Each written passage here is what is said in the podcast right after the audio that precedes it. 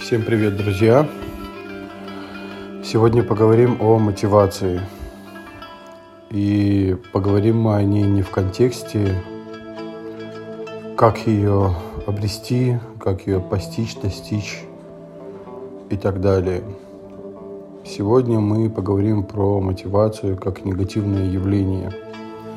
Довольно неожиданный взгляд на эту историю, потому что мотивацию принято рассматривать только как позитивное явление, способствующее достижению целей и получению каких-либо результатов. В любом деле, неважно, личных отношений это касается или пути к цели какой-либо. Так вот, на мой взгляд, мотивация – это весьма деструктивное явление. Я попробую объяснить, почему я так думаю. Мы уже неоднократно говорили о гомеостазе как балансирующем принципе любой системы, в том числе и человеческого организма, мыслей и так далее. Это одна из основополагающих систем нашей с вами жизни, которая стабилизирует ее и которая приводит ее в контролируемый и прогнозируемый порядок. Мотивация для меня – это эмоциональный всплеск, который преимущественно обоснован гормональным всплеском. Иначе говоря, эта история имеет конец. И часто мотивация, она сродни эйфории, которая способна совершенно затмить какое-либо видение действий. Что я имею в виду? Представьте себе ситуацию, когда вам очень хорошо, вы довольны настолько, что теряете контроль над ситуацией и начинаете допускать ошибки.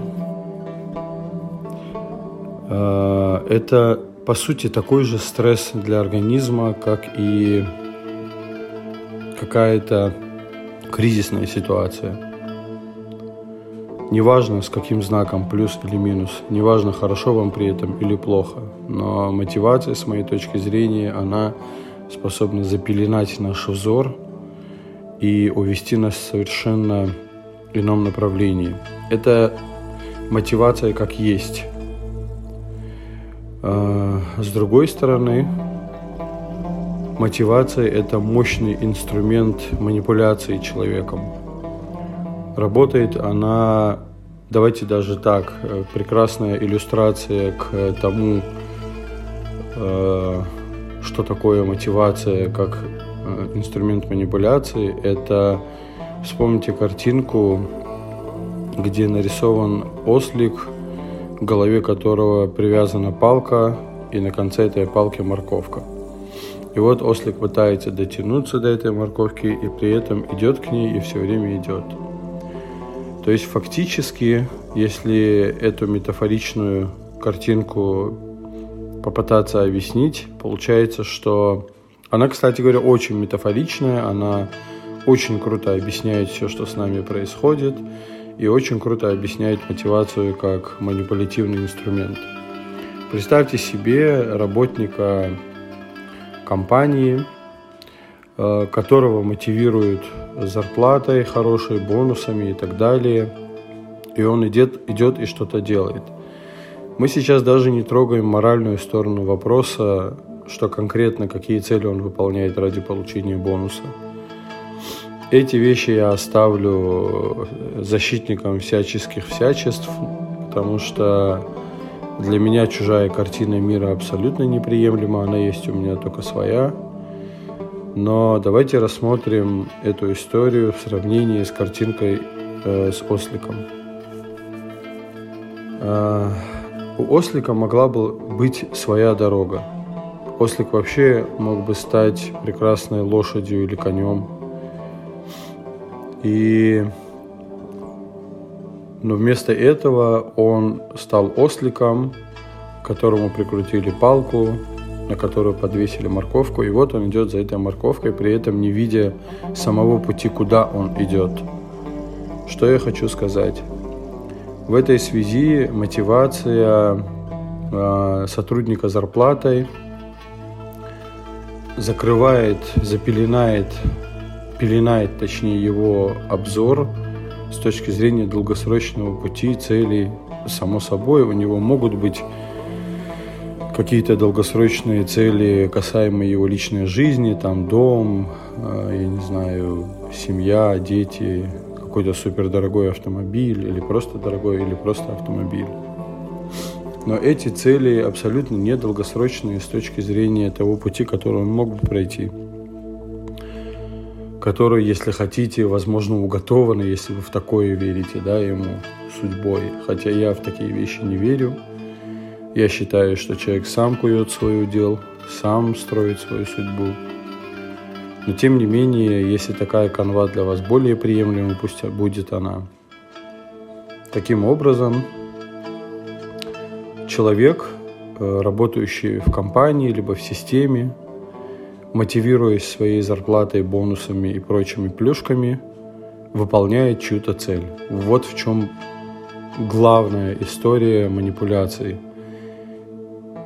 Таким образом, получается, что вместо того, чтобы реализовывать свой путь, каким бы он ни был, человек идет на стабильность и реализовывает чужие цели. После этого говорить, что это уготовано судьбой и так далее, очень глупо. Человек сам выбрал себе такой путь. Сам принял решение выполнять чужие цели. Но что же есть альтернативного мотивации? Как же быть тогда? Как же добиваются успеха те, кто это делает? Единственно возможно, но это даже не альтернатива, это единственно возможный путь. Вместо пути мотивации это... Давайте еще одно слово про мотивацию скажу. Считается, что мотивация, она нужна, и, ладно, если мы говорим не про чужой путь, а говорим про свой путь, она нужна для того, чтобы идти. Нет, не нужна. Нет, не нужна, потому что, а что делать, когда у вас нет мотивации? Не идти по своему пути? Не выполнять своих целей? Но это же глупо. Поэтому мы и поговорим о том, как следовало бы делать. По крайней мере, на мой взгляд, это мое мнение, естественно. Ему можно верить, не верить, прислушиваться, не прислушиваться. Но я для себя выбрал другой путь. Путь просто безусловной уверенности в правильности своих целей и планомерном, дисциплинированном продвижение к ним. Все. Больше ничего.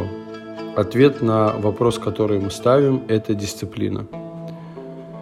Дисциплина и планомерное выполнение задачи, постижение своего пути и устремление к своей цели. В этом мире нет ни одного человека, который бы поставил себе цель и выполнял и пахал ради его достижения ежедневно, выполнял задачи, который приближает его к цели, и не добился бы ее. Это даже не стремись к звездам и хотя бы на Луне окажешься. Это стремись к звездам и у звезд ты окажешься. Нет просто таких примеров. С другой стороны, нет примеров, когда ты просто визуализируешь и чего ты там добиваешься. Это чушь полная. У меня на медне были... Я обычно не спорю ни с кем, честно, и в этот раз я не спорил, но меня триггернуло очень сильно. В одном из чатов в Телеграме, я оттуда ушел, естественно, потому что я не хочу окружать себя людьми с глупыми убеждениями и мировоззрением. Я вообще не хочу, чтобы кто-то влиял на мое мировоззрение. Уж лучше быть одному и в одиночку постигать свой путь и... достигая каких-то существенных результатов на нем, привлекать к себе людей, с которыми у нас этот путь един. Ну, это просто такая концепция. Так вот, в момент, когда я зашел в чат, несколько взрослых уже людей, это плюс-минус мой возраст, там плюс-минус 40 лет, на полном серьезе рассуждали о том, каким образом нужно зарядить 5000-ную банкноту на полной луне и поставить ее там. Я сейчас, конечно, утрирую, я не помню конкретно, о чем речь шла, но что-то из вот такого порядка. И поставить под подушку, чтобы в кошельке начали прибавляться деньги. Я был удивлен не тому, что они это обсуждают, а тому, что это взрослые люди. Как можно быть в таком возрасте настолько инфантильным? Единственная ошибка, которую допустил, что влез в эту беседу, нужно было просто выходить и все. Я сказал: ребят, вы вроде серьезные люди, взрослые, да, обсуждаете такие глупости, на полном серьезе причем. Вы когда наиграетесь вот в эти вот свои глупые игры, вы приходите ко мне за нормальным маркетингом, и я вам покажу, как нужно зарабатывать деньги. Как маркетолог я уж это точно знаю, уж с экспертами точно. А там в этом чате эксперты и собрались. Да, кстати, я не считаю всяческих эзотериков и так далее экспертами.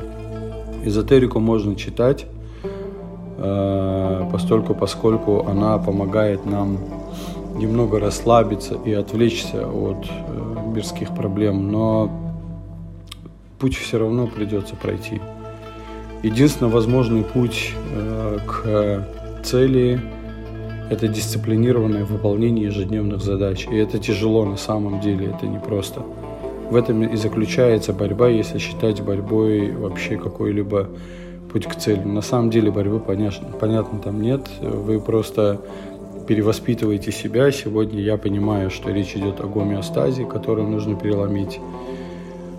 Скоро я буквально на следующей неделе выпущу подкаст, в котором расскажу о принципе маятника, с помощью которого я преодолеваю гомеостазы различных систем моего организма и разума. Так вот, когда я об этом сказал, одна из участниц той беседы сказала мне, что это такой принцип, там, драма Queen, да, когда вся жизнь борьба. Я ничего не стал отвечать. Очевидно, что я говорил не в таком контексте. Для кого-то действительно вся жизнь борьба, а для кого-то вся жизнь – это тренировки. Вы же не приходите в зал, не медитируете на портрет Шварценеггера, и от этого уже у вас не растут мышцы. Вам придется пахать, чтобы мышцы росли. Тут очевидно, чудес таких не бывает. Чудеса только в преодолении своих каких-то соблазнов, что ли, только в этом. Здесь то же самое. А вторая участница беседы сказала: вот вам нельзя без труда, а мне можно. Что я могу сказать? Окей, я просто вышел из этой беседы, потому что глупо спорить с такими людьми. Я не стал на это тратить свое время и нервы. Но что я хочу сказать этой истории? Люди по-прежнему верят в волшебную пилюлю, когда ничего не нужно делать, и при этом считать, что ты обретешь те вещи, которыми хочешь обладать в своей жизни. Есть еще другой пример. Поиск гармонии, гедонизм. Для меня гедонизм вообще такая далекая тема. Это потворство своим соблазнам ради получения удовольствия. Нет, это не моя история, точно. Я все-таки хочу прожить долгую жизнь, создать много ценностей. Есть у меня определенные жизненные желания, мечты, которые я приступил к их воплощению. Но есть еще один пример, тоже где-то в интернете, в переписках. Мы с одним тренером под его постом обсуждали упражнения. Как раз я рассказывал о своей диете, и сюда тоже вплелась дама, которая говорит: ой, я не изнуряю свое тело, не мучаю, я слушаю свое тело и даю ему все, что оно просит. Ну, я и не судья, я зашел, конечно, там, очевидно, лишний вес, мешки под глазами, ну, я не врач, чтобы диагнозы ставить, но для меня такие вещи неприемлемы. Для меня неприемлемая история «принимай меня такой или таким, как есть». Если человек, извините, если я кого-то обижу, конечно, но это обида всегда, это выбор обижающегося, это ваша проблема, а не моя. Я конкретно никого не обижаю, но тем не менее говорю, как говорю. В общем, если у вас лишний вес, это ваш выбор. Для меня это неприемлемо. Для меня это потворство своим соблазнам, да, и обретение себя на короткую жизнь.